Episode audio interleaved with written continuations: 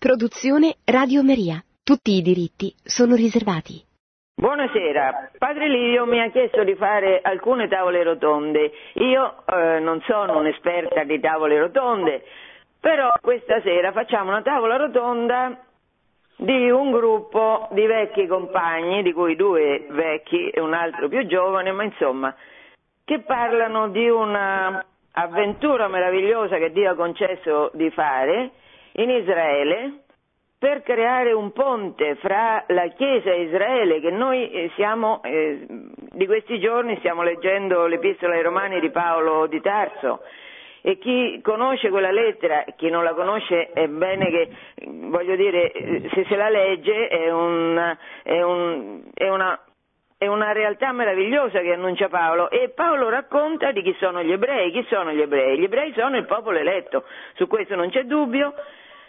Poi dopo c'è stato il rifiuto alc- della parte, diciamo, dell'elite ebraica di Gesù Cristo e poi però di fatto tutte le, come dice Paolo nella lettera ai Romani, tutta la rivelazione è stata fatta a Israele, non c'è dubbio. Allora, in, grazie noi adesso, le persone che questa sera interverranno, sono tutte come me parte del cammino neocatecumenale.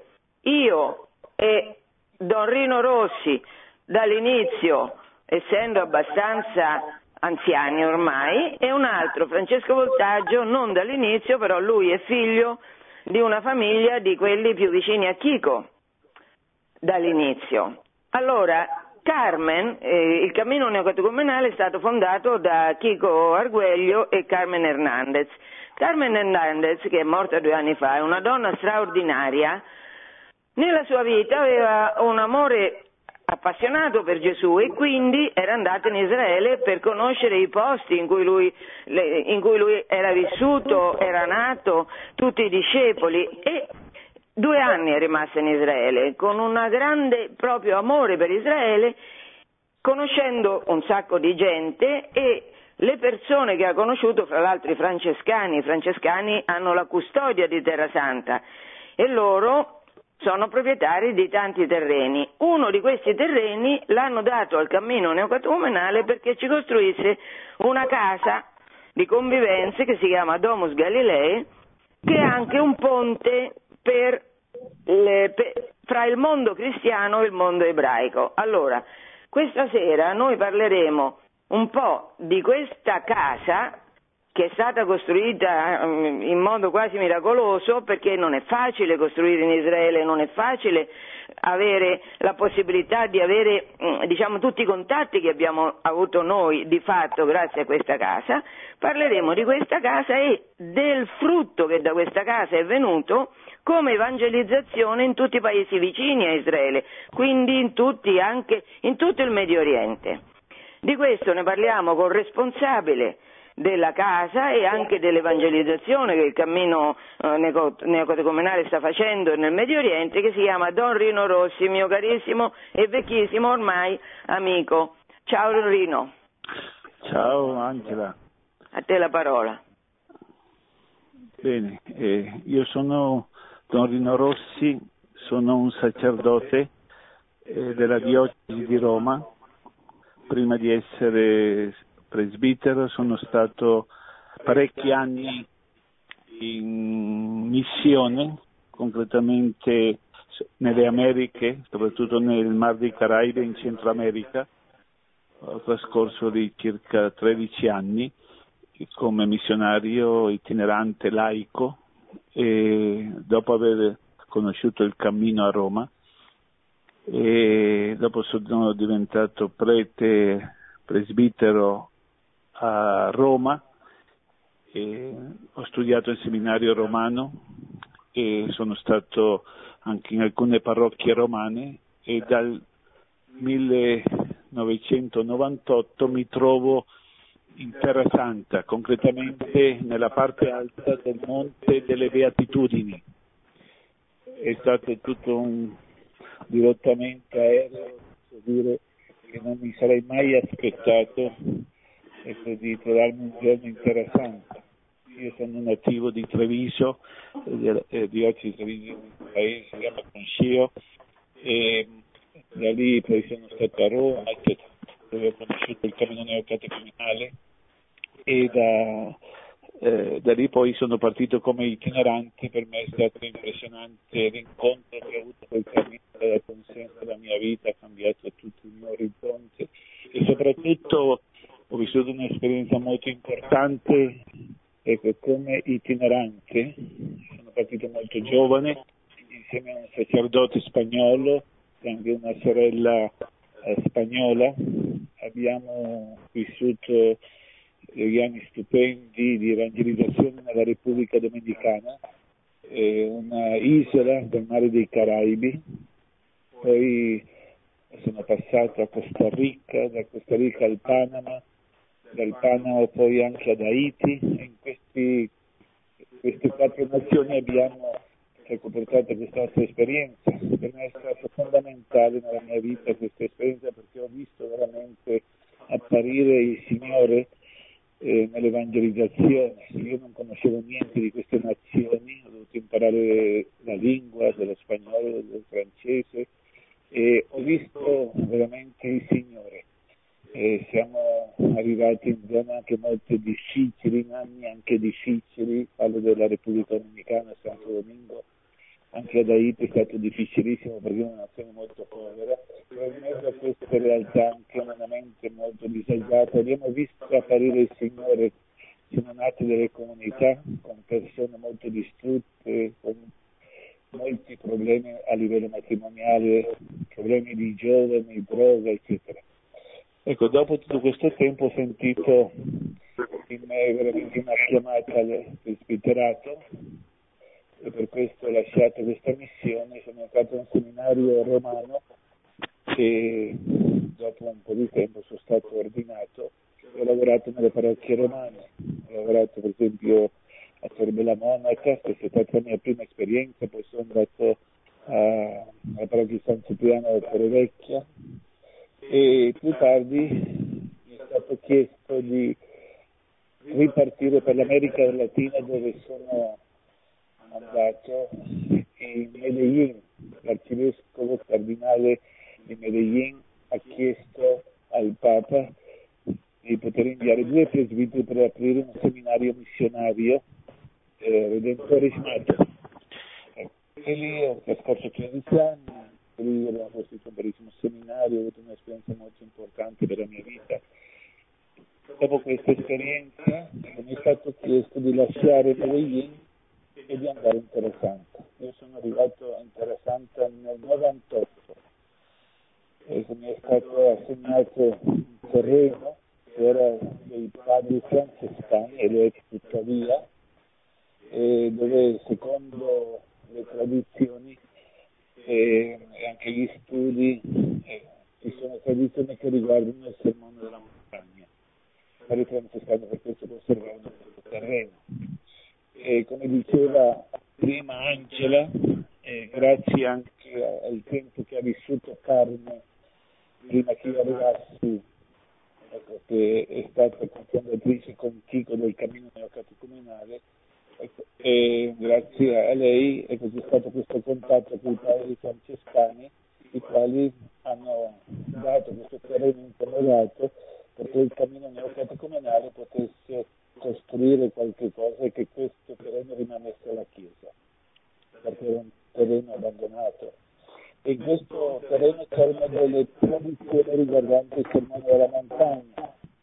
Infatti in questo terreno ecco, c'erano alcuni alberi chiamati gli alberi delle benedizioni di, que- di questi famosi alberi, che erano tre alberi, ce n'era uno che era rimasto, e secondo questa tradizione attorno a questi alberi ogni anno c'è una tradizione che i beduini dell'area si riunivano per eh, festeggiare il bel discorso del Messia, dell'Issa.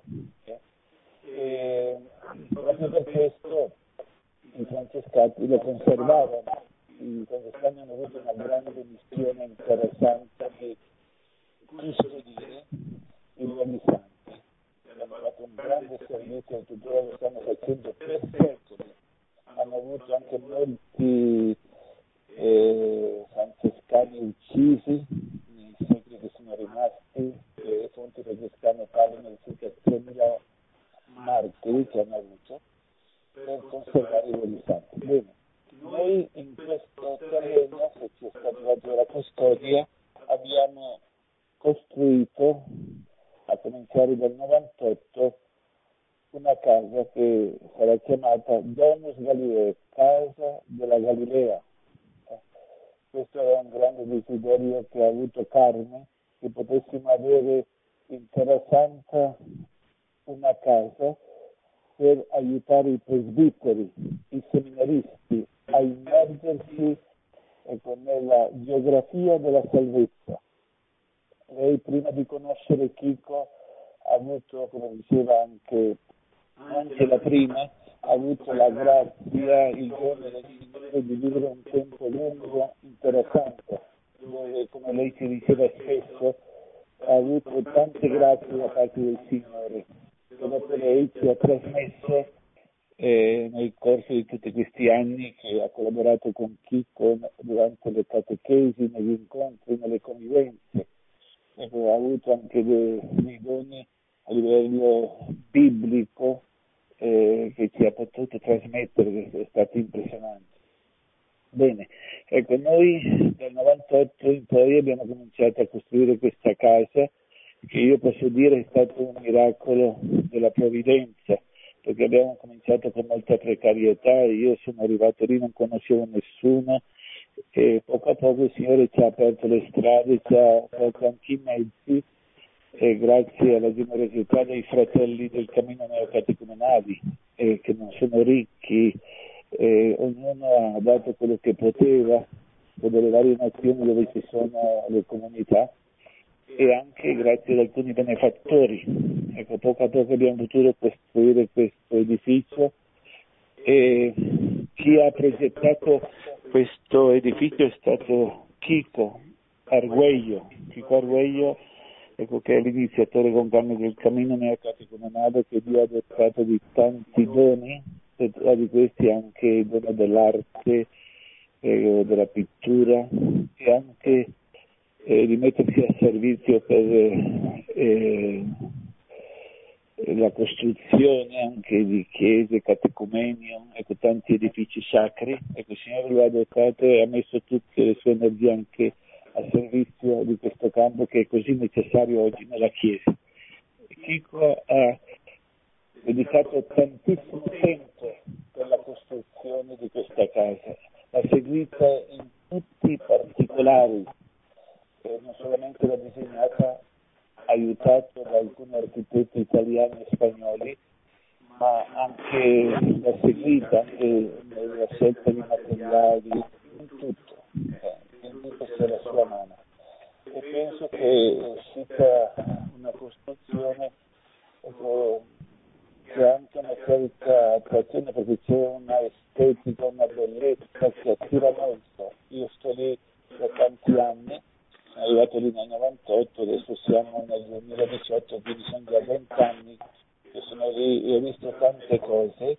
È stata um, una casa che ha aiutato moltissimo le persone che ci hanno visitato, che sono venuti a vivere lì. E...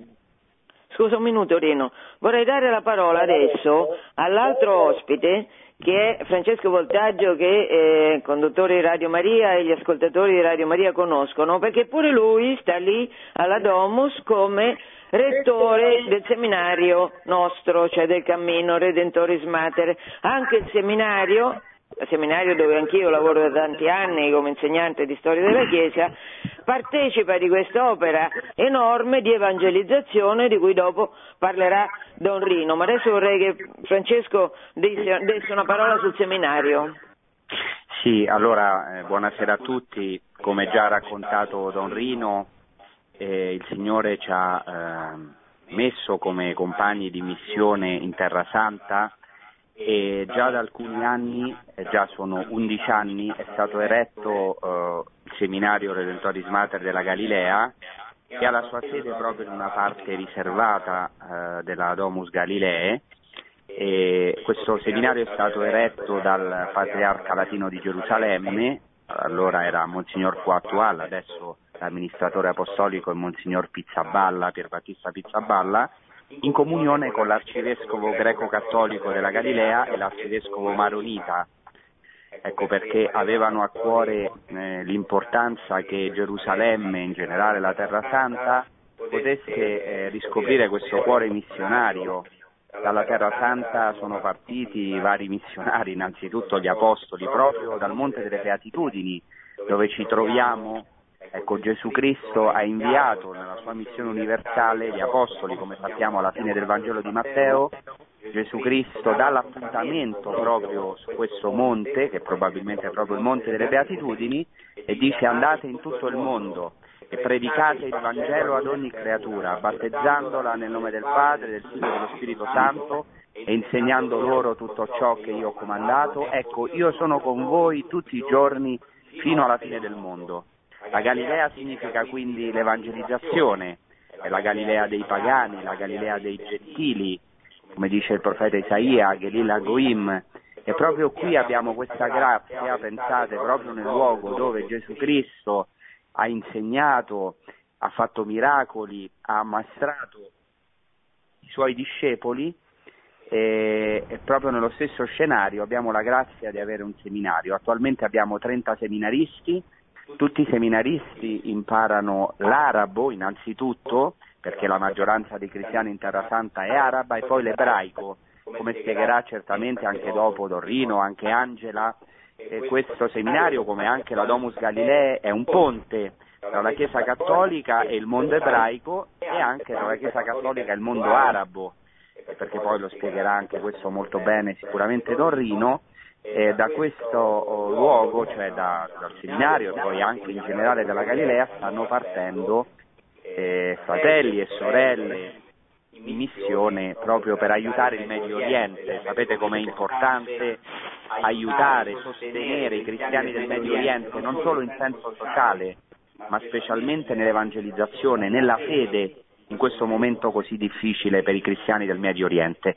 E poi oltre che essere un ponte, un aiuto al mondo arabo, specialmente ovviamente ai cristiani eh, arabi, è anche un ponte eh, per il mondo ebraico perché da quando è stata aperta la Domus Galilei tantissimi ebrei, sia religiosi che non religiosi, visitano questa casa. Quindi nel seminario del Torismata della Galilea si stanno formando presbiteri diocesani che sono incardinati nel Patriarcato Latino di Gerusalemme, nella Chiesa maronita e nella Chiesa greco-cattolica, ora speriamo che presto saranno ordinati, proprio per servire la Chiesa locale, ma anche nello stesso tempo per essere presbiteri missionari, avere questo cuore cattolico universale eh, verso certo le loro diocesi, ma anche verso tutto il mondo, in particolare per il Medio Oriente. È molto importante che i presbiteri de- del futuro, i sacerdoti del futuro siano aperti verso tutti, verso il mondo ebraico e anche ovviamente verso ogni uomo, per questo è bellissimo che il seminario è internazionale, siamo di varie nazioni, di 15 nazioni e abbiamo anche ovviamente seminaristi che vengono dalla Terra Santa, cristiani arabi, israeliani, eh, che eh, sono cattolici e quindi si stanno anche loro preparando per essere presbiteri insieme a noi, a tanti eh, ragazzi seminaristi che sono di varie nazioni del mondo, anche se ecco, poi si incardineranno, cioè saranno sacerdoti nella chiesa locale e per questo imparano tutti l'arabo e poi anche l'ebraico. Pensavo che se qualcuno di voi ha voglia di farlo, se, eh, se digita Domus eh, Galilei, vi compare la meraviglia di questa casa, perché così potete rendervi conto che noi questa casa che è veramente bella, è molto originale, Rino non l'ha detto perché però anche mio marito all'inizio ha lavorato, Alberto Durante, come architetto al, al progetto di questo bell'edificio molto particolare, molto moderno. Vi invito a farlo perché così magari vi rendete conto meglio di, di, quello di cui parliamo.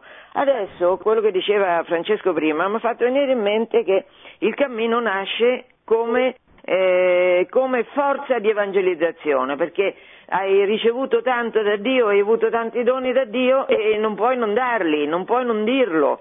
Allora, in tutto il mondo eh, il cammino ha una forza missionaria enorme, compreso tutto il Medio Oriente e questa è diciamo, una novità mh, mm, molto seria di cui ci parla Rino che è responsabile di questa evangelizzazione nei territori in cui uno non penserebbe che fosse possibile evangelizzare.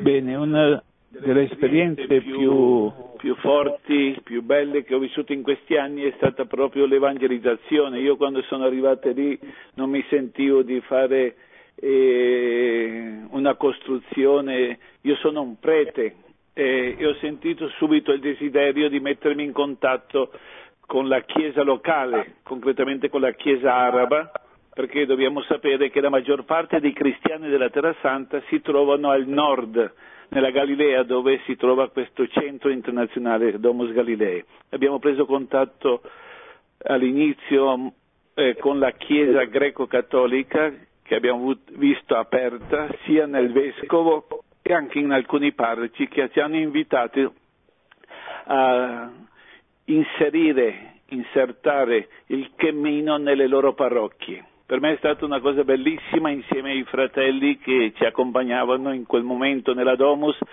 di poter andare di casa in casa ad annunciare il Vangelo, eh, ripercorrere gli stessi sentieri, gli stessi luoghi che ripercorreva Gesù Cristo duemila anni fa. Per me è stato questo un dono enorme.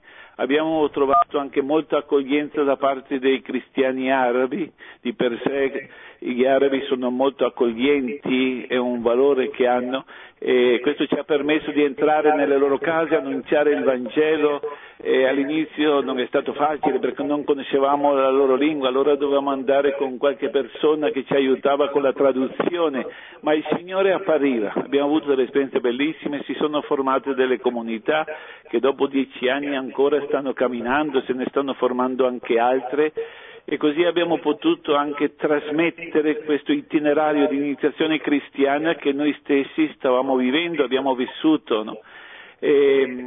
Questo anche ci ha legato moltissimo alla Chiesa locale, ecco, non siamo una isola che viene da fuori, ma siamo inseriti veramente anche nel tessuto religioso ecco, della Chiesa. Ecco, dobbiamo anche capire che la Chiesa in Terra Santa è una realtà molto piccola, anche a volte un poco separata, che non è facile.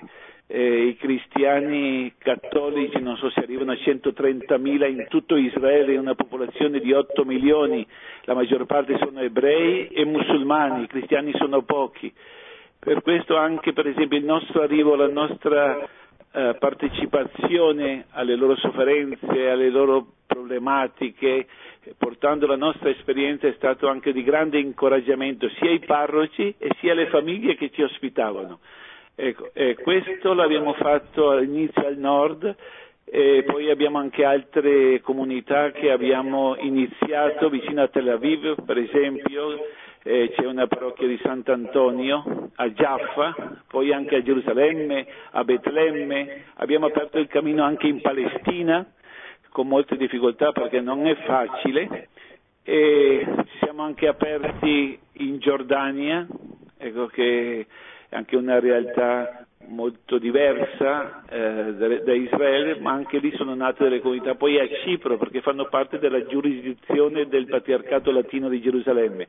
Ma ultimamente eh, il Signore ci ha aperto anche una strada in una realtà che è molto difficile a me sembrava impossibile, cioè aprire il cammino nella penisola arabica. Che cos'è la penisola arabica? È eh, l'Arabia che comprende sette nazioni. Ecco, tutti avremmo sentito parlare per esempio dell'Arabia Saudita, del Kuwait, Bahrain, eh, Qatar, Emirati Arabi, Oman, lo Yemen, Ecco, in quattro di queste nazioni noi siamo entrati, anche grazie all'apertura dei vescovi che ci sono, vorrei spiegare un po' anche la situazione perché possiate anche capire che cosa va a fare il nostro Papa Francesco dal 3 al 5 di febbraio, il prossimo mese, perché subito dopo la visita che farà a Panama ritornerà in Vaticano e poi ripartirà per questo incontro interreligioso che avrà nella capitale degli Emirati Arabi, Abu Dhabi, dopo essere stato invitato dallo sceicco di Abu Dhabi per un incontro molto importante a livello interreligioso. Allora, che cosa succede in quest'area? Perché va il Papa? Cosa, cosa c'è in quest'area? Perché questa è stata nel passato una realtà completamente islamica, era considerata proprio il cuore, la, la terra santa dell'Islam, perché l'Islam è nato in eh, Arabia Saudita, cioè Mecca, Medina, eh, però in tutta quest'area che era completamente eh, musulmana, c'erano solamente qualche famiglia, ma vivevano allo stato nomade. C'è stato un boom economico a causa del petrolio, circa 40 anni fa. Ecco, questo ha creato un cambio impressionante. Pensate che questa gente che era così povera e vive sotto le tende è come se si alza il mattino e diventa ricca, diventa ricca. E poi con tutto il problema del petrolio, eh, eh, l'alzata del petrolio e tutti i soldi ecco, che sono arrivati, hanno obbligato praticamente tutta la popolazione eh, a, a ad aprirsi anche al mercato del lavoro, per cui sono arrivati milioni di persone da tutto il mondo. Hanno avuto bisogno di tutto, di ingegneri, di architetti, di medici, ecco, di ogni tipo eh, di, di, persona proprio per eh, l'investimento di tutti questi soldi e sono nate in questi 40 anni delle città immense impressionanti, modernissime.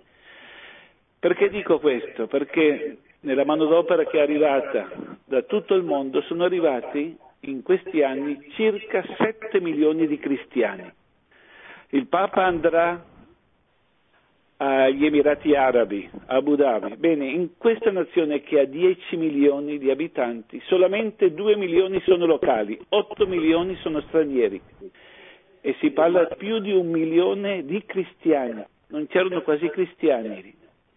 Allora sono arrivati filippini, sono arrivati indiani, ma anche sono arrivati europei, architetti, ingegneri dell'Italia, della Spagna, della Germania, molti anche americani, non è solamente un tipo di manodopera di poveri, eh, gente semplice, ma anche di professionali che vengono quindi da tutto il mondo. Per cui è diventata una città praticamente multietnica, è impressionante.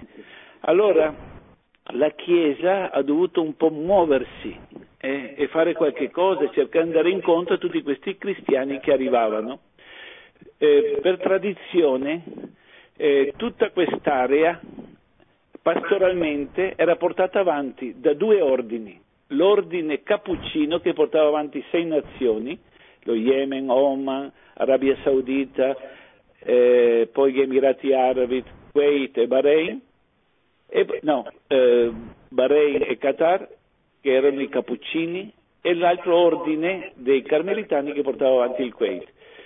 La Chiesa poco a poco ha fatto quindi due vicariati, ha suddiviso di nuovo queste due aree e praticamente ha nominato due vescovi, un vescovo per il vicariato nord che comprende Kuwait, Bahrain, Qatar e Arabia Saudita, e un altro per il vicariato sud che comprende gli Emirati Arabi, l'Oman e lo Yemen. Eh.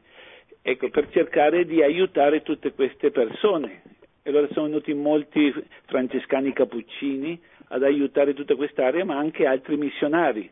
Per esempio nel vicariato nord ci sono una sessantina di sacerdoti e così pure anche nel vicariato sud allora bisogna, per questo anche si capisce che il Papa fa anche una visita pastorale, è la prima volta che un Papa arriva in quest'area.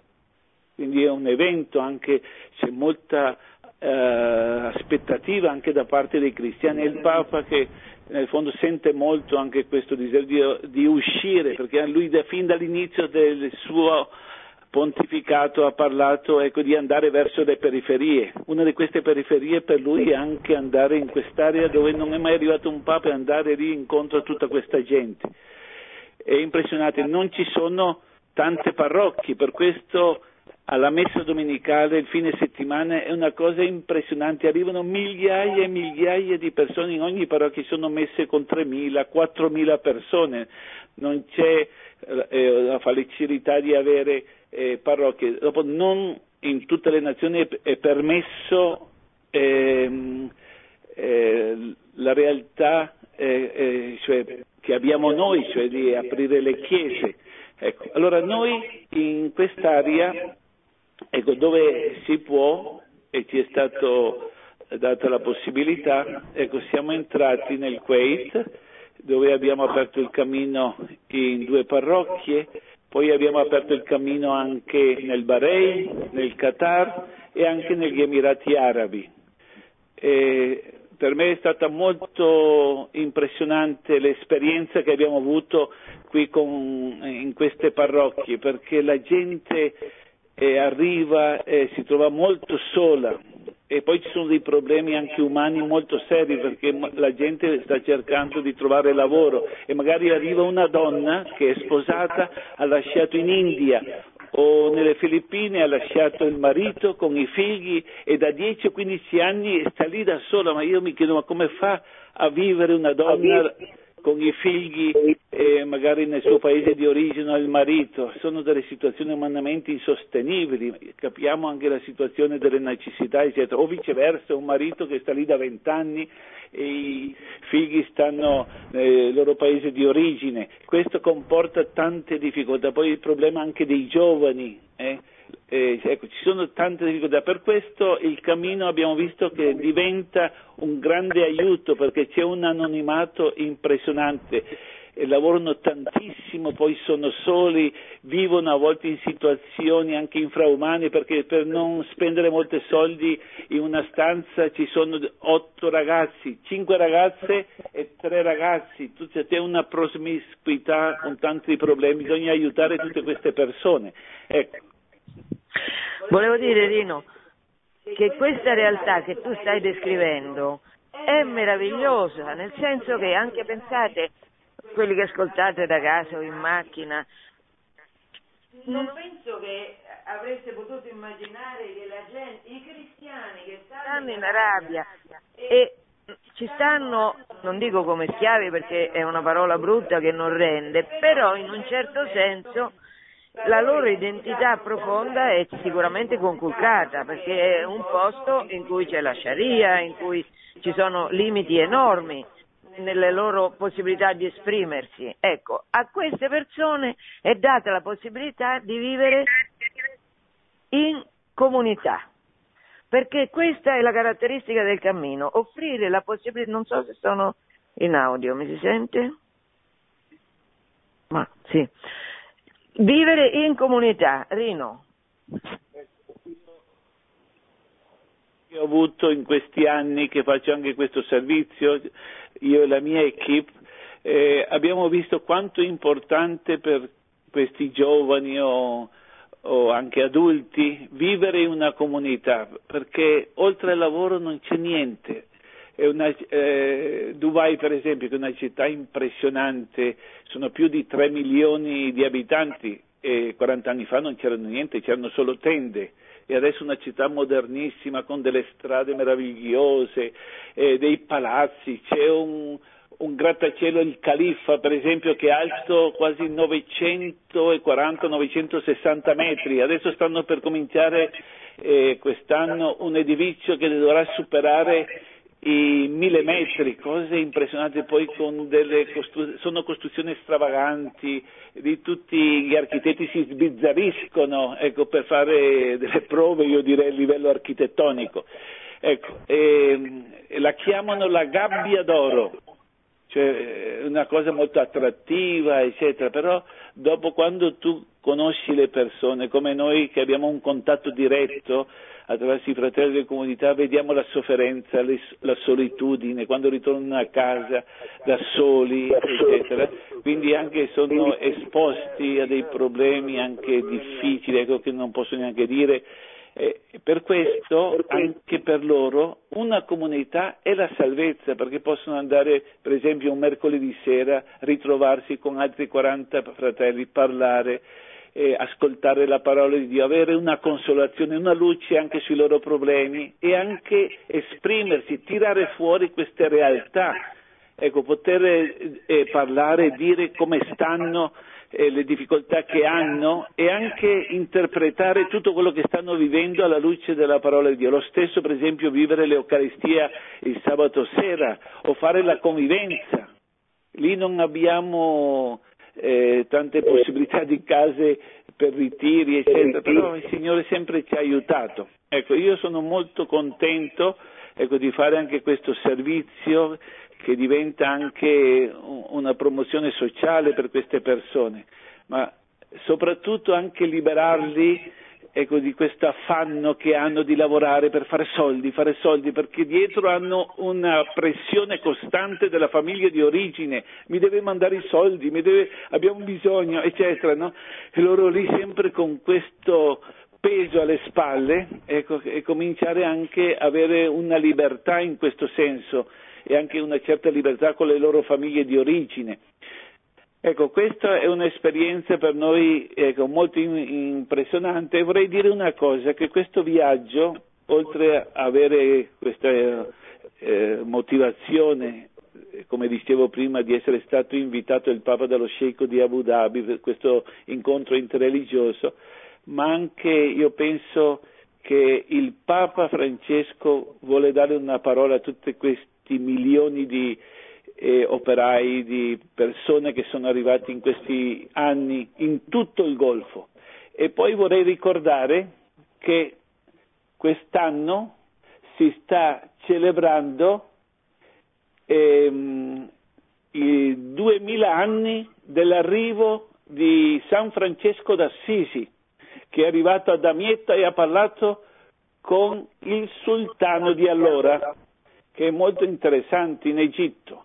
E che poi ecco, eh, ha fatto Scusa Rino che ti interrompo ma questa citazione di Francesco è troppo stuzzicante eh, perché si parla normalmente che Francesco eh, certamente era contrario alle crociate, beh insomma non è proprio così, da giovane voleva andare in crociata. E poi ci è andato, ci è andato a annunciare al sultano l'amore di Dio, l'incarnazione, la morte e la risurrezione di Gesù Cristo. Francesco ci è andato e è riuscito, lui voleva morire martire, è riuscito ad arrivare a parlare col sultano, lì c'è tutta una storia bellissima, però per dire che eh, Francesco certo è un gigante. Comunque a questo punto vorrei introdurre il nostro terzo ospite che è un fratello di una delle primissime comunità che sono state formate in Israele da parte del cammino, questo fratello adesso, che si chiama Milad Shar, eh,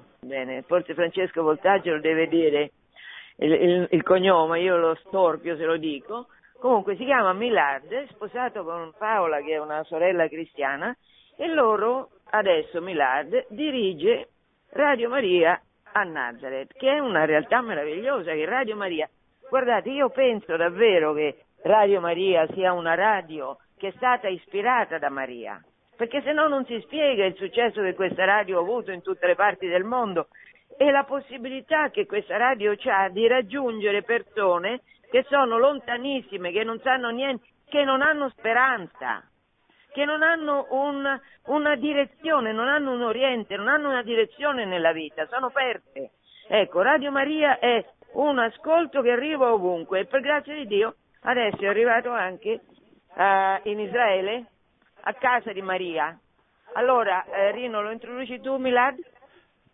Sì, Milad è un fratello di una comunità eh, di Nazareth, eh? lui vive a Nazareth e ha cominciato anche lui il cammino una decina di anni fa e, e adesso ultimamente ha cominciato a prestare questo servizio a Radio Maria. Io sono stato molto contento, eh, penso qualche anno fa, di aver accolto nella Domus Galilei al presidente di Radio Maria, il signor Ferrari, che insieme abbiamo fatto uno studio per vedere dove si poteva eh, collocare un po' questa Radio Maria. Eh, dopo eh, abbiamo eh, lasciato passare un po' di tempo, poi è venuto l'inviato di Radio Maria, il signor Vittorio, ecco, che ha concretizzato eh, anche lui è stato da me, eh, ci siamo visti, abbiamo fatto degli incontri, eccetera, e anch'io ho fatto un po' da ponte eh, tra Radio Maria e questo eh, fratello Milad, che io vorrei che adesso ecco, si presentasse, che dicesse una parola eh, dopo eh, questo inizio che lui sta facendo con Radio Maria a Nazareth. Milad, ci senti? Sì, buonasera a tutti, Ciao, buonasera Milano. Angela, buonasera Ci a Don racconti un po'? Lino e Don Francesco. Ci racconti un po' come, come sta andando lì Radio Maria a Nazareth? Eh, come ha detto Don Rino, veramente è stato lui a fare da ponte, io sapevo molto poco di Radio Maria, la ascoltavo qualche volta dall'ufficio, così via internet, ma è stato Don Rino che mi ha presentato al, a Vittorio, il presidente della World Family, e così un po' alla volta abbiamo cominciato a lavorare. E veramente Radio Maria non è ancora nata, deve nascere ancora entro due mesi, speriamo. Eh, c'è molto da fare, ma molto abbiamo fatto nello stesso eh, tempo, la sede ormai è pronta, eh, mancano eh, tutti i dispositivi da installare, ma uh, Maria ci aiuterà a far nascere. Questo non c'è dubbio, Milad. Sarà un mezzo Ma- importantissimo per la comunità cristiana locale, ecco. Certo, e a chi- qual è il vostro pubblico? Perché in genere Radio Maria c'è un sacco di ripetitori che arrivano anche, arriverete anche in altre nazioni arabe limitrofe? Io penso di sì perché all'inizio Radio Maria trasmetterà via web, via internet e quindi arriverà anche a tutto il mondo, non solo ai Mhm. paesi arabi limitrofi. E poi eh, l'idea è quella di fa- mh, comprare una frequenza o prendere in affitto una frequenza ehm, eh, per poter trasmettere anche alla popolazione locale in modo più eh, comodo diciamo per le anziane, per le donne che stanno a casa, per i vecchi che stanno negli mm, asili, eccetera, eccetera. Ma Certo. sarà molto importante per la eh, comunità cristiana locale anche perché Radio Maria trasmetterà in lingua araba, questo è molto importante. Quindi, Certo.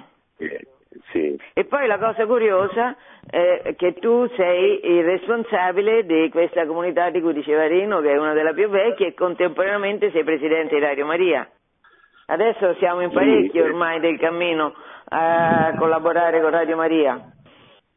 Sì, sì, è vero, cioè, io faccio il responsabile di questa comunità che sta qui a 20 chilometri da Nazareth e come ha detto Don Rino sono ormai più di 17 anni in questo cammino che ho conosciuto nel 2002 che praticamente mi ha cambiato la vita veramente, cioè io andavo in chiesa così, sì, pregavo, ma la parola di Dio era una cosa in cielo, una, una, una storia, una cosa storica.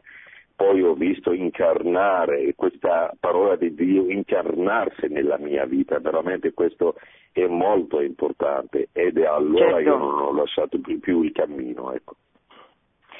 Va bene. Senti, e tua moglie non ci vuole dire due parole? Paola, Eh, lei è veneta, me, veneta Paola. eh. Di dove? Di Bassano del Grappa? Sì, mia moglie Paola. è italiana perché io sono nato qui, vissuto qui, però Eh. ad un certo punto sono andato a studiare in Italia e così ho preso la laurea e la moglie e sono tornato di nuovo qui a vivere. e povera Paola è rimasta lì, lontana da casa, Eh. perché c'ha una missione. Perché sei rimasta lì, Paola? E Paola sarà rimasta Adesso qui non vuole parlare, ma io conoscere- mica parlavo con Milad, parlavo con Paola. Mi rispondi tu? scappata in cucina, ma perché Paola, eh, cioè Dio l'ha mandata qui per conoscere magari il cammino, attra- e qui non lo so, per, av- per avvicinarsi a Dio, ne Certo, certo, avrà anche Le strade sono... Allora, adesso ripasso la parola a Rino. Ciao Milad. Ciao Paola, Ciao, anche se ciao, non hai Angela, parlato. Ciao. Ciao. Ecco, io vorrei riprendere quanto abbiamo detto prima eh, riguardo alla visita che farà il Papa da, eh, lì a, in, eh, negli Emirati Arabi, che andrà a Abu Dhabi, e mi è piaciuto anche come è stato presentato questo viaggio, ecco che lui vuole essere eh, un poco nella scia di San Francesco uno strumento della pace, come si diceva di San Francesco, fa di me, Signore, uno strumento della tua pace.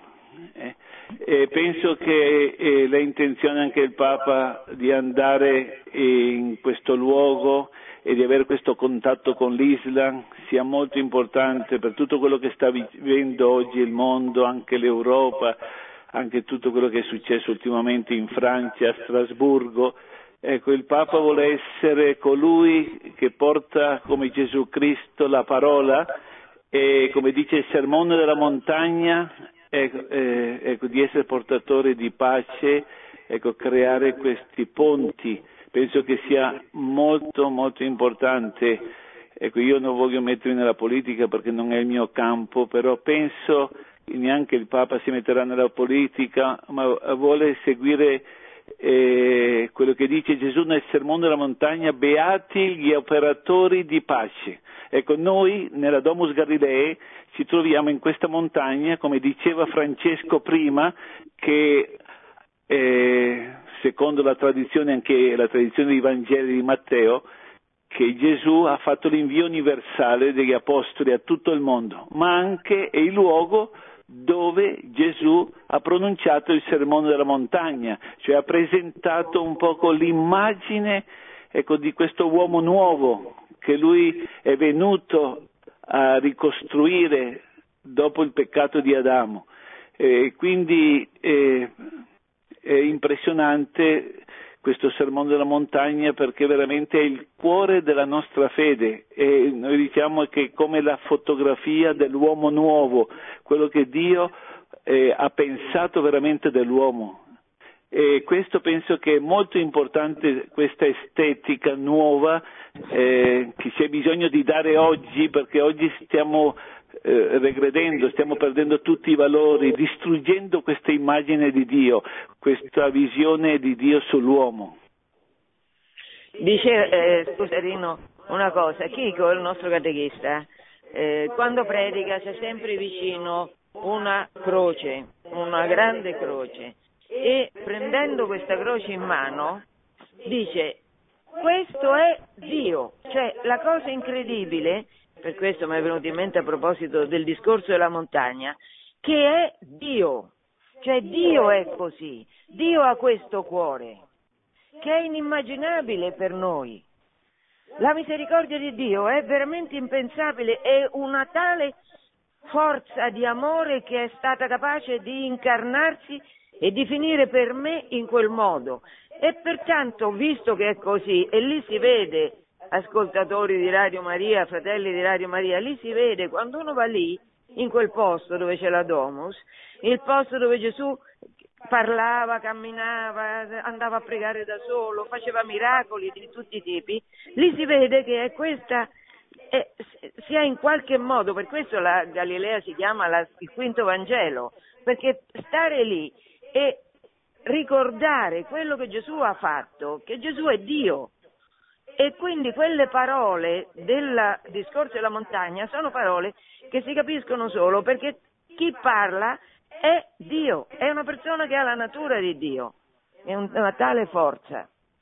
Ecco, eh, noi ci troviamo eh, veramente in, proprio in consonanza con tutta questa predicazione perché è quello che noi abbiamo ricevuto durante il cammino neocatecumenale. Quando iniziamo questa iniziazione nelle parrocchie diciamo ecco, che vogliamo portare i fratelli a vivere una fede adulta. Qual è questa fede adulta? È proprio quello che ci viene presentato nel Sermone della Montagna. Avere la stessa natura di Dio, essere figli di Dio, avere lo spirito di Cristo in noi che ci porta ad amare i nemici, amare coloro che ci fanno del male. Questo umanamente è impossibile, però il miracolo è proprio questo, che si possa dare grazie a Gesù Cristo in questa nascita che noi realizziamo concretamente attraverso il nostro battesimo e noi facciamo un cammino per recuperare questa ricchezza del battesimo, la facciamo durante tanti anni e precisamente la casa della Domus Galilea ha la missione di accogliere i fratelli del cammino neocatecumenali delle varie parti del mondo che hanno finito questa iniziazione e vengono in questa casa ecco, che si distingue, come dicevamo, anche per l'estetica, la bellezza. Chico ha dedicato tutto il suo tempo veramente per fare una cosa bella che attiri veramente, in maniera che quando arrivano queste comunità si sentono veramente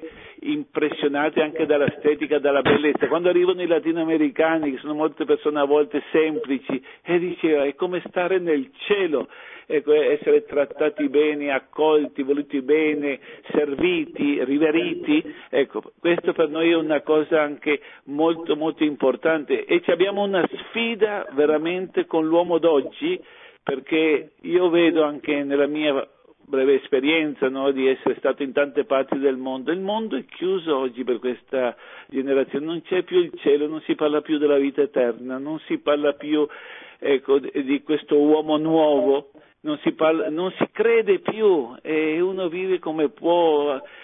Allora eh, ved- vedere anche in questi fratelli che dopo tanti anni che vengono dall'America Latina, che vengono dall'Asia, che vengono dall'Africa, dall'Europa, dall'Australia, da tutti i continenti dove sono stati mandati gli apostoli a annunciare a tutte le genti i Vangeli, come adesso ritornano qui a questo luogo dove Gesù ha pronunciato il sermone della montagna per dire è vero che quello che Gesù Cristo ci ha detto, ci ha annunciato, oggi dopo duemila anni non è una parola vuota, è vera, perché noi abbiamo dei segni, dei prodigi veramente. Adesso veniamo da una convivenza di itineranti dove c'erano i responsabili eh, del cammino in tutte le nazioni, ci hanno parlato quelli dell'America Latina, è stato emozionante sentire le loro esperienze, eh, quello che sta succedendo in tante comunità, in tanti paesi, in tante nazioni. Cioè, è vero, è vero che ci sono anche tanti problemi, ma noi non abbiamo paura.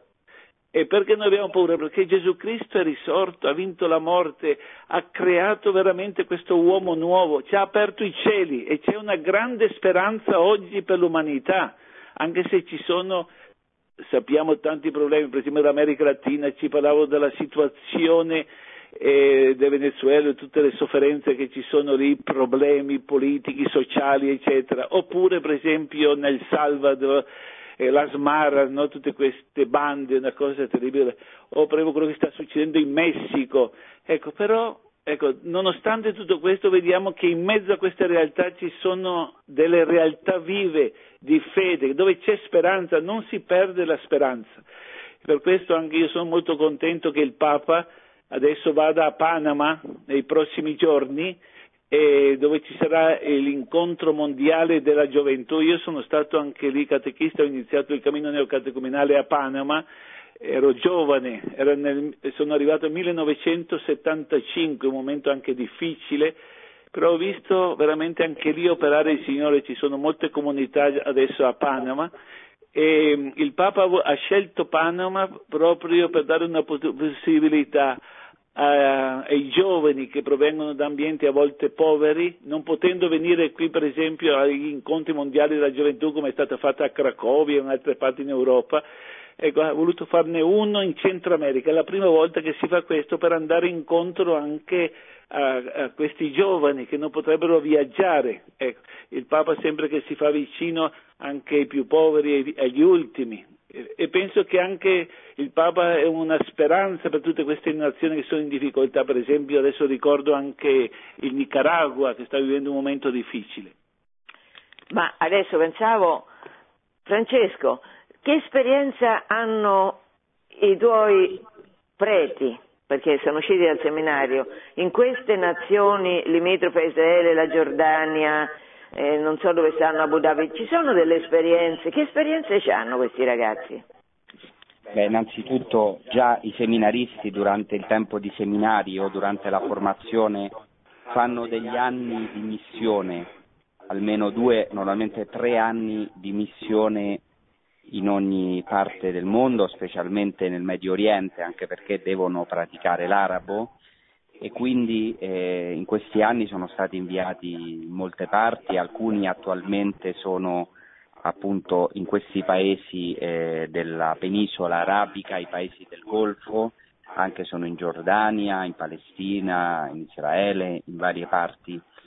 E, e I presbiteri che sono stati ordinati sono stati ordinati eh, 13 presbiteri in questi anni, 12 di rito latino e uno di rito maronita, perché stanno cominciando praticamente a ordinarsi anche di questi riti eh, delle chiese orientali, cioè del rito maronita e di rito greco-cattolico e è già partito il primo uh, presbitero in missione in Kuwait e poi altri sono parroci o viceparroci in varie parrocchie di Israele, Galile- di Israele, Palestina o Giordania.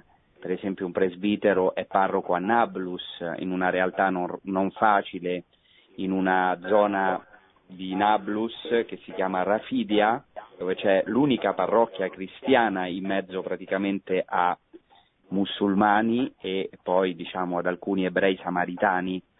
E poi eh, anche uno, un altro è parroco a, a Eilat nel sud di Israele, un altro è parroco a Aqaba in Giordania, un altro invece è parroco in Galilea, il Maronita è parroco sul Monte Carmelo in un paese cristiano che si chiama Isfia, tutti in situazioni evidentemente non facili, anche in parrocchie dove nessuno vuole andare, diciamo, però quello che ci impressiona è questa parola di Gesù Cristo, sarete miei testimoni a Gerusalemme, in tutta la Giudea, in tutta la Galilea e fino agli estremi confini della terra. E già, come ho detto, c'è un presbitero in Kuwait, ci sono vari seminaristi nei paesi del Golfo, sia del nostro seminario, sia della Domus, vari fratelli che stanno lavorando nella penisola arabica. E questo veramente ci impressiona perché molti parlano dei musulmani che vengono in Europa, della quantità di musulmani che ci sono in Europa. E pochissimi parlano invece della grandissima quantità di cristiani che stanno andando nei paesi arabi, cioè c'è una speranza per i cristiani del Medio Oriente. I cristiani del Medio Oriente non sono finiti, hanno una missione fondamentale. Noi tutti cristiani abbiamo una missione importantissima perché ecco, chi tocca un cristiano tocca Gesù Cristo. Come potrà questa generazione incontrarsi con Gesù Cristo? Non è possibile se non in un modo, cioè incontrando un cristiano, incontrando una comunità di cristiani che possa dare i segni dell'amore e dell'unità. Quando Gesù Cristo appare a Saulo, ecco, gli dice Saulo, Saulo, perché mi perseguiti quando appare a San Paolo? Ma San Paolo non sta perseguitando direttamente Cristo, sta perseguitando i cristiani, eppure Gesù Cristo dice perché mi perseguiti? Cioè Gesù Cristo si identifica con i cristiani. Quindi pensate l'importanza della nostra missione, anche di tante altre realtà, di tanti altri cristiani che stanno ecco, cercando di testimoniare Gesù Cristo in Terra Santa oppure in Medio Oriente, perché l'unico modo per questa generazione di incontrare Gesù Cristo è toccare una comunità cristiana. Ecco perché Don Rino ha parlato dell'importanza di formare comunità cristiane che possano fare una seria iniziazione cristiana, che possano dare i segni della fede. E questo attrae, attrae tutti, attrae i lontani, attrae i pagani, attrae gli atei e anche gli ebrei e i musulmani. Noi non facciamo proselitismo direttamente, però noi ecco, non possiamo eh, non mostrare, se, se veramente lo abbiamo ricevuto, lo spirito di Gesù Cristo a tutti. Questa bellezza del cristianesimo, che poi si manifesta in tante forme, nella comunità cristiana, ecco, nella Galilea anche rispetto a tutto quello che abbiamo detto, in una nuova estetica, però questa bellezza, che è soprattutto la bellezza di Gesù Cristo incarnato nella comunità cristiana, attrae attrae tutti se veramente si dà questo spirito dell'uomo nuovo, del sermone della montagna, di Gesù Cristo che ama i nemici, che ama gratuitamente. Nessuno oggi ama gratuitamente. L'unico che può amare gratuitamente è Gesù Cristo. Gesù Cristo è noi e questo attrae. La bellezza attrae. Certo, la bellezza attrae, anche perché n- non solo nessuno oggi più ama i nemici, ma nessuno oggi più ama i vicini, perché viviamo tutti soli, imprigionati nel, nel nulla delle nostre esistenze, nelle nostre case.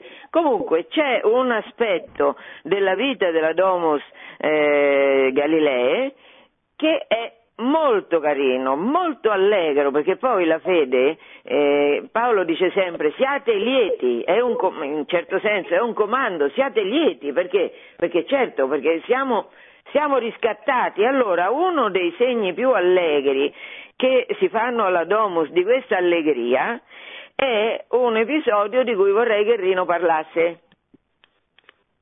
Bene, oh, ci fai lavorare oggi, eh? Bene, eh, vorrei dire una cosa. Eh, quando noi abbiamo aperto la casa al pubblico, cioè ad accogliere le comunità, e non facciamo solamente questo servizio di accogliere le comunità, ma anche facciamo altri servizi molto importanti. Per esempio, tutti gli anni noi abbiamo una convivenza di vescovi. Adesso stiamo preparando anche per la settimana di Pasqua una convivenza che verranno molti vescovi. Sono passati già migliaia fra vescovi e cardinali di tutto il mondo.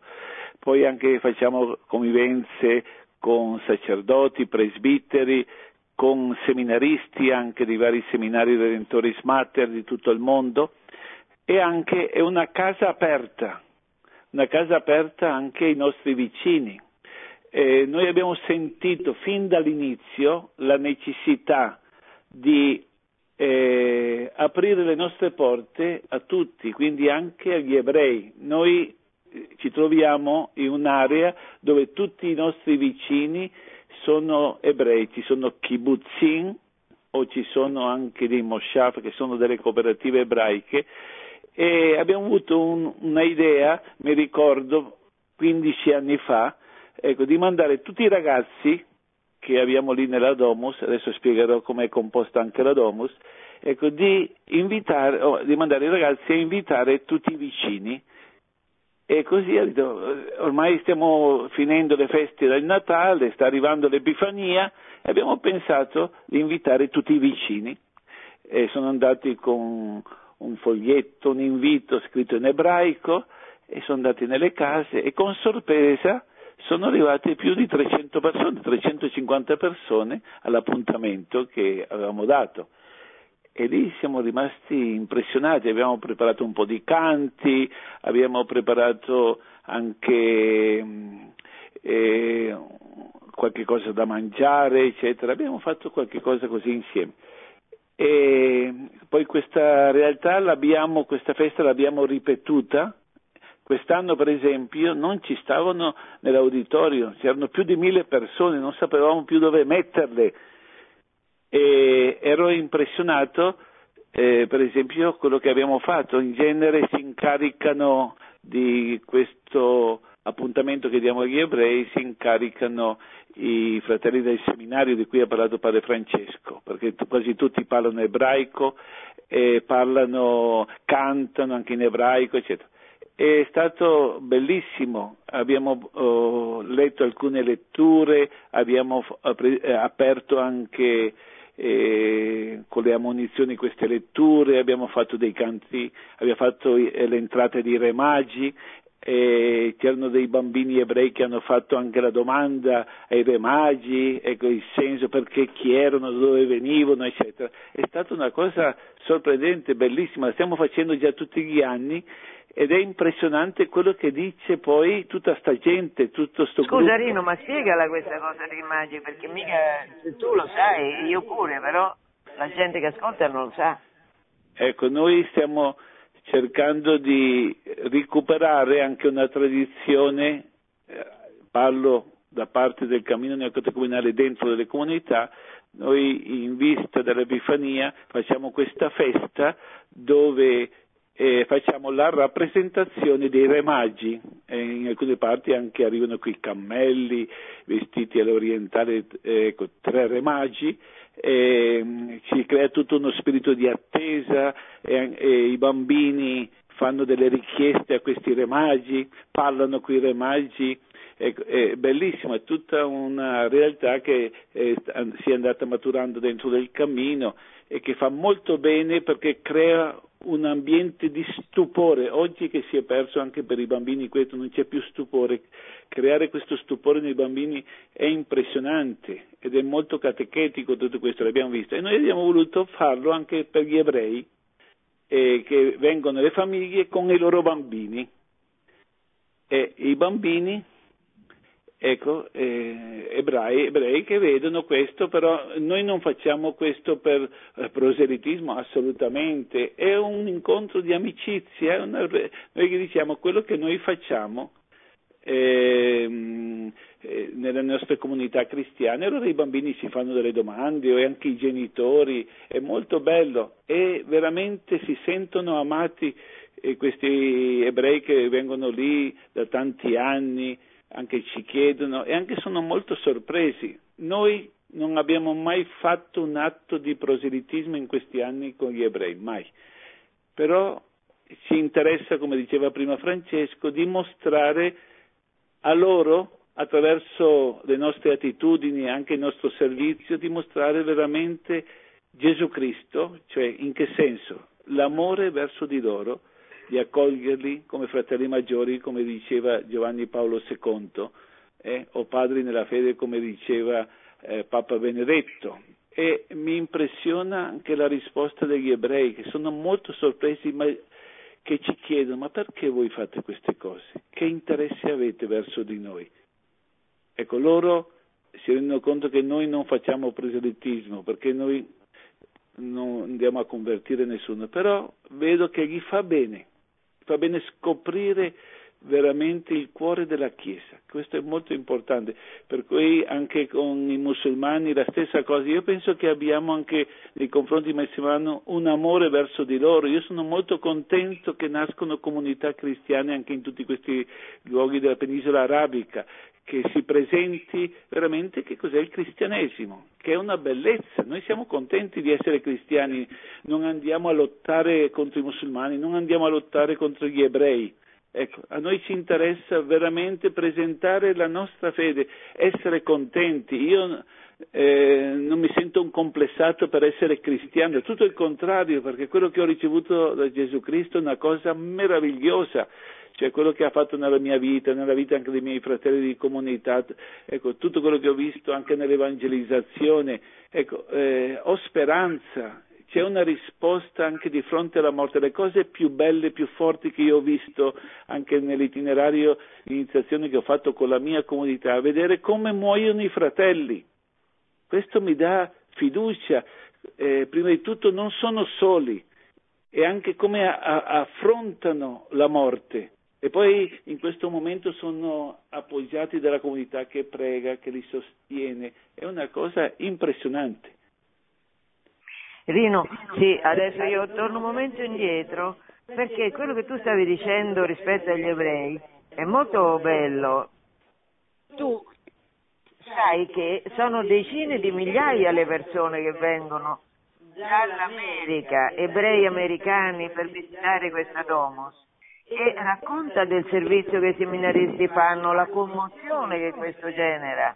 Ecco, noi in questa casa siamo molto sorpresi perché da quando è stata aperta hanno cominciato ad arrivare molti, non solo ebrei, ma soprattutto ebrei, a visitare questa casa. Allora ho dovuto io organizzare anche un servizio di accoglienza.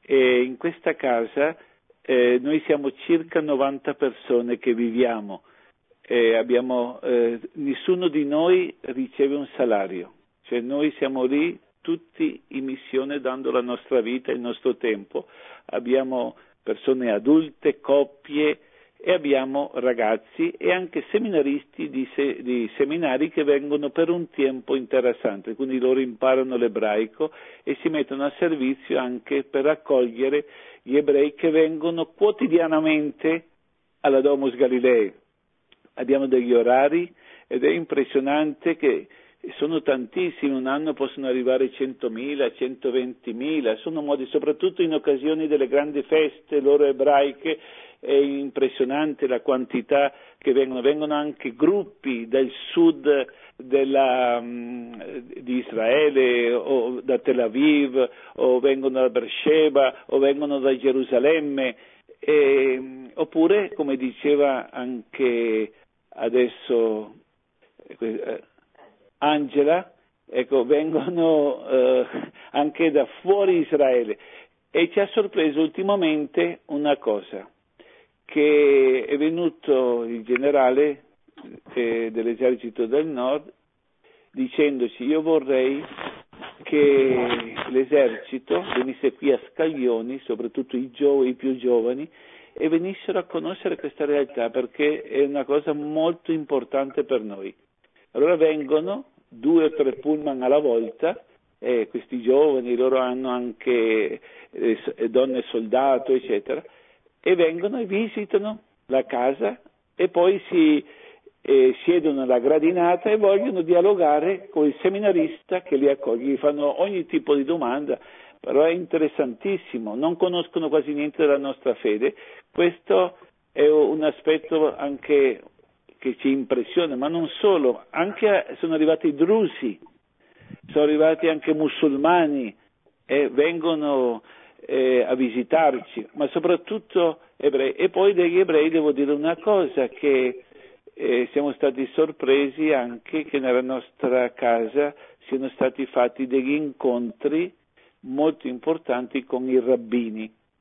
soprattutto posso parlare di due eventi realizzati a livello mondiale con rabbini che sono venuti da tutto il mondo, cioè sono arrivati dagli Stati Uniti, dall'Europa, dall'Olanda, dalla Germania, dall'Italia, dall'Australia, eh, sono arrivati anche eh, dall'Asia, dalle Americhe, è stato impressionante e a questo incontro hanno partecipato anche vescovi, cardinali ed è stato un momento anche di un incontro interreligioso molto forte, anche per conoscerci.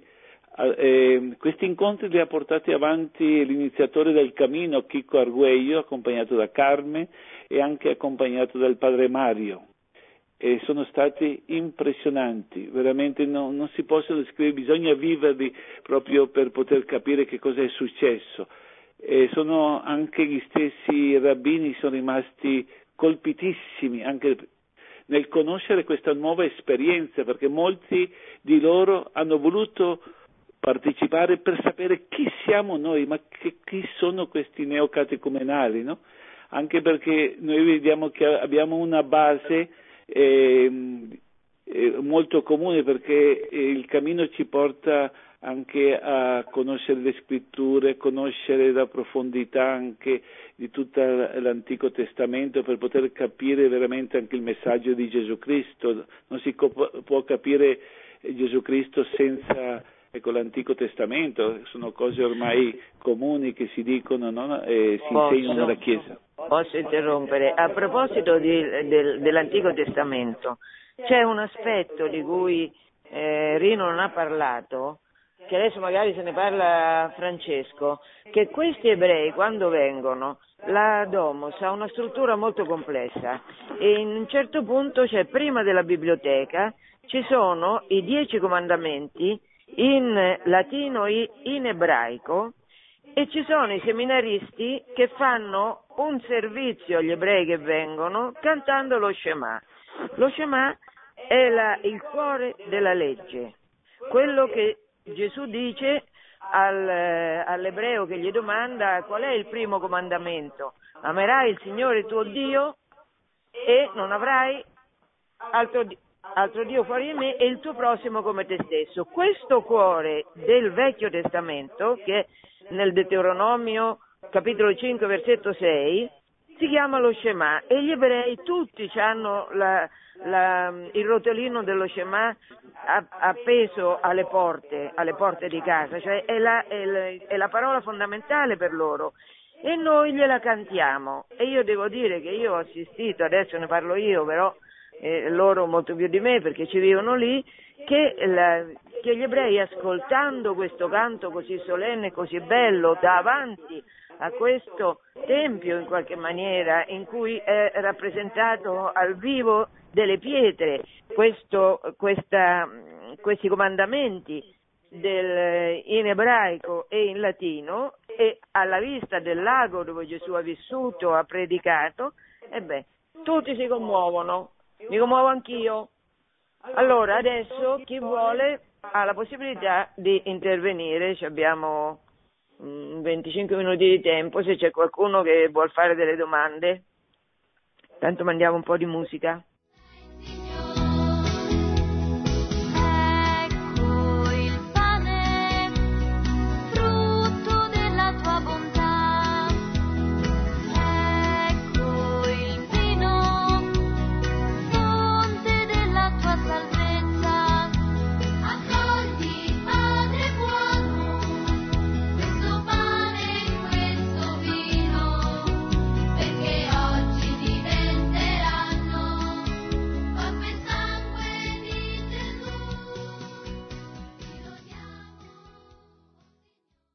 Pronto? Eh, buonasera. Buonasera. Eh, signora Angela, io sono stata a settembre a Domus di Galilea. Ah, eh, hai capito. È eh, un'esperienza fantastica, dopo 30 anni ho finito il percorso del cammino, ringrazio tutti i seminaristi, tutte le sorelle che stanno in cucina, padre Francesco non l'ho conosciuto perché lui stava in Italia, è stato un tempo meraviglioso. Sono contenta. C'hai una domanda? No, non faccio una domanda, so, volevo solo ringraziare. Non, niente domanda. Non... Ti ringraziamo noi. Siamo contenti che tu sia stata accolta. Pronto? Sì, buonasera. Buonasera. Io volevo fare questa domanda perché padre Livio qualche giorno fa ha detto che in Israele sta nascendo una comunità di ebrei che stanno diventando cristiani. Penso che gli evangelizzatori siano, siano quei fratelli del cammino. Guardi signora, non mi risulta, però no? io le passo Francesco Voltaggio. Sì, grazie. Eh, no, allora, in, in, Israele sono presenti varie comunità cattoliche di espressione ebraica che diciamo, non sono state evangelizzate dal cammino, ma sono cattolici che parlano ebraico.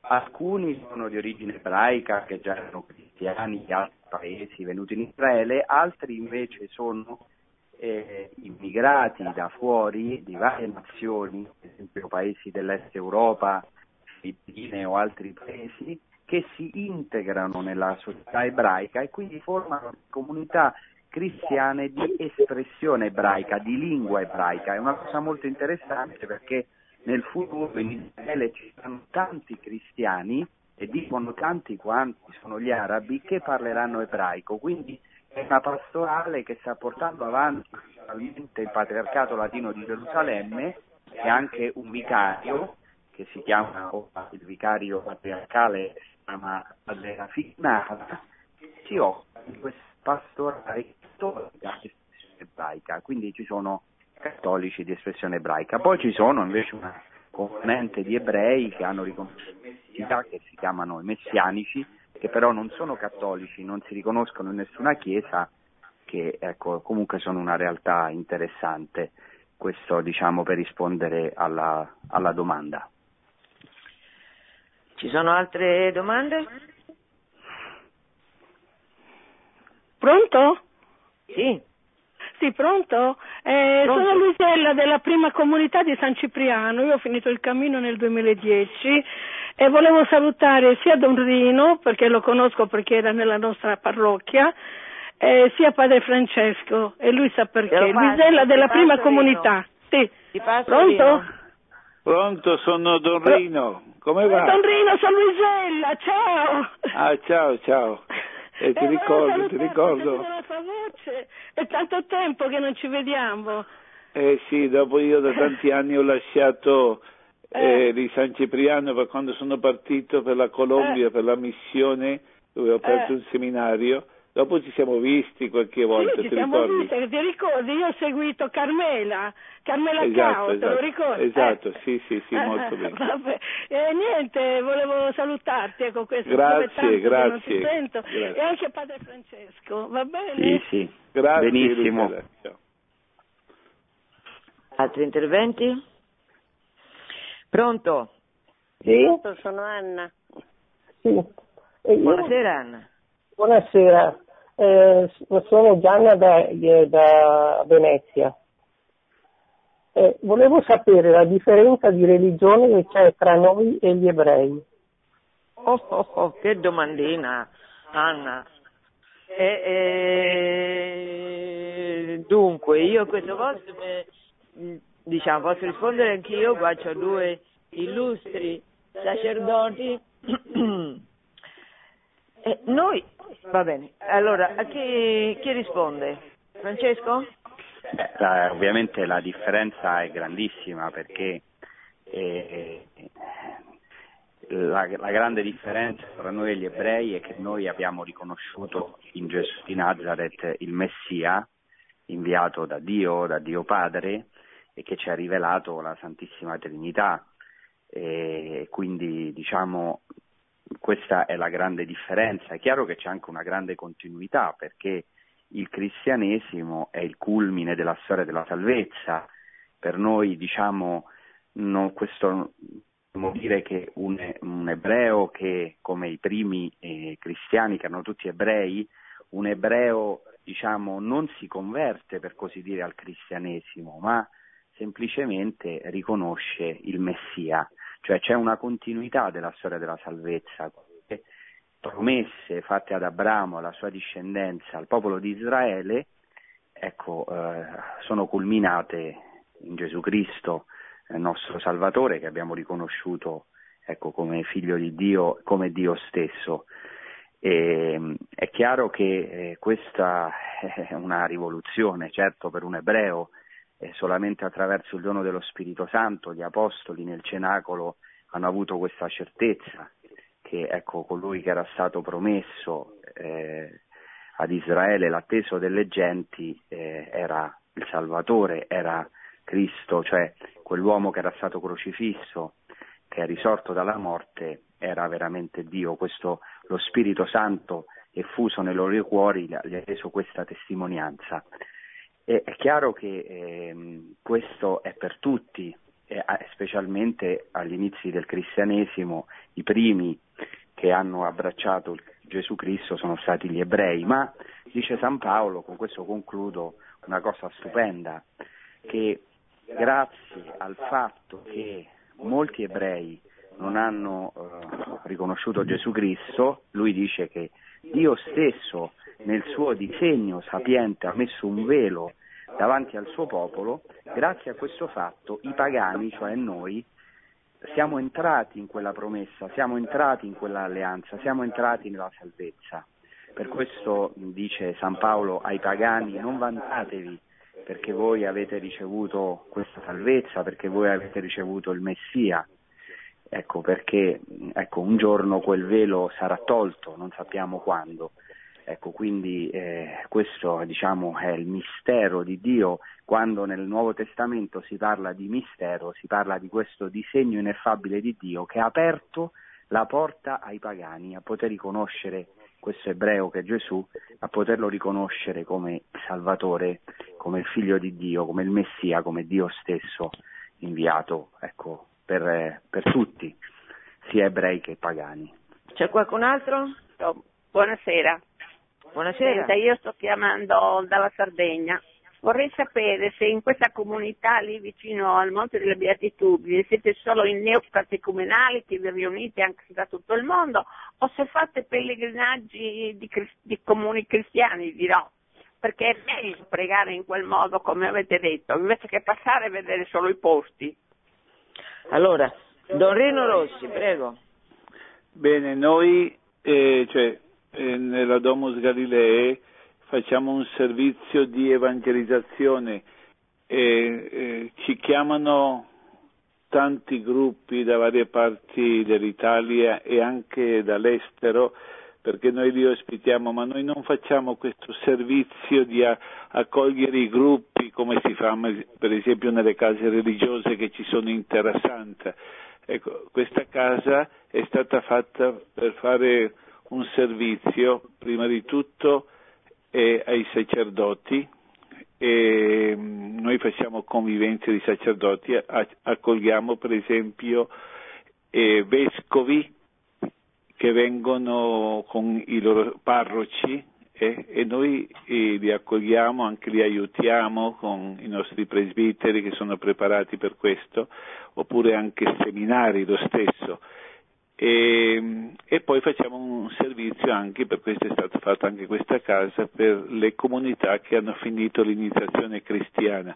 Già con questo noi non riusciamo eh, a dare questa casa a nessun altro, perché la casa è sempre piena durante tutto l'anno. Poi facciamo, come dicevo prima, anche degli incontri con i vescovi. Eh, perché facciamo eh, dopo Pasqua questo incontro? Perché mm, è una forma anche di aiutare i vescovi eh, a riposare, ecco, diciamo noi, dopo la Pasqua, dopo tutte le fatiche che hanno avuto durante la Quaresima e soprattutto nella Settimana Santa, e anche perché Gesù dice nel Vangelo che li manda in Galilea e dice e là mi vedrete e, e diamo la possibilità di toccare con i vescovi un tema molto caro oggi alla Chiesa che è la nuova evangelizzazione e parliamo su questo e vengono anche gli iniziatori del cammino per portare avanti tutto questo. E quindi noi non facciamo questo servizio come si fa anche negli hotel, che ce ne sono tantissimi anche in Galilea o a Gerusalemme per i pellegrini non è stata fatta con questa intenzione, non siamo un hotel che fa questo tipo di servizio, ma è, è mirato a questi eventi che ho accennato. Non sapevo che eravamo in chiusura, quindi non c'è più possibilità di fare domande. Buonanotte a tutti quelli che avete ascoltato, un grazie a Don Rino Rossi e a Don Francesco Voltaggio. Volete dire due parole, magari che ne sa una benedizione? Venite in Terra Santa, eh, andate in Galilea, dice Gesù, e là mi vedrete. Eh. Una, la Chiesa ha sempre invitato eh, eh, tutti i suoi fedeli a ripercorrere i cammini di Gesù, ecco, questa Chiesa che è veramente un luogo di benedizione. Noi vediamo le grazie che Dio dà a tutti coloro che vanno in Terra Santa e che il Signore vi benedica, vi protegga e vi consoli in tutte le vostre sofferenze e possiate tutti amare Cristo. Amen. Grazie a tutti e buonasera, buona serata a tutti. Buonanotte. Io eh, domani mattina per chi sta alla radio domani mattina Arrivederci. Produzione Radio Maria. Tutti i diritti sono riservati.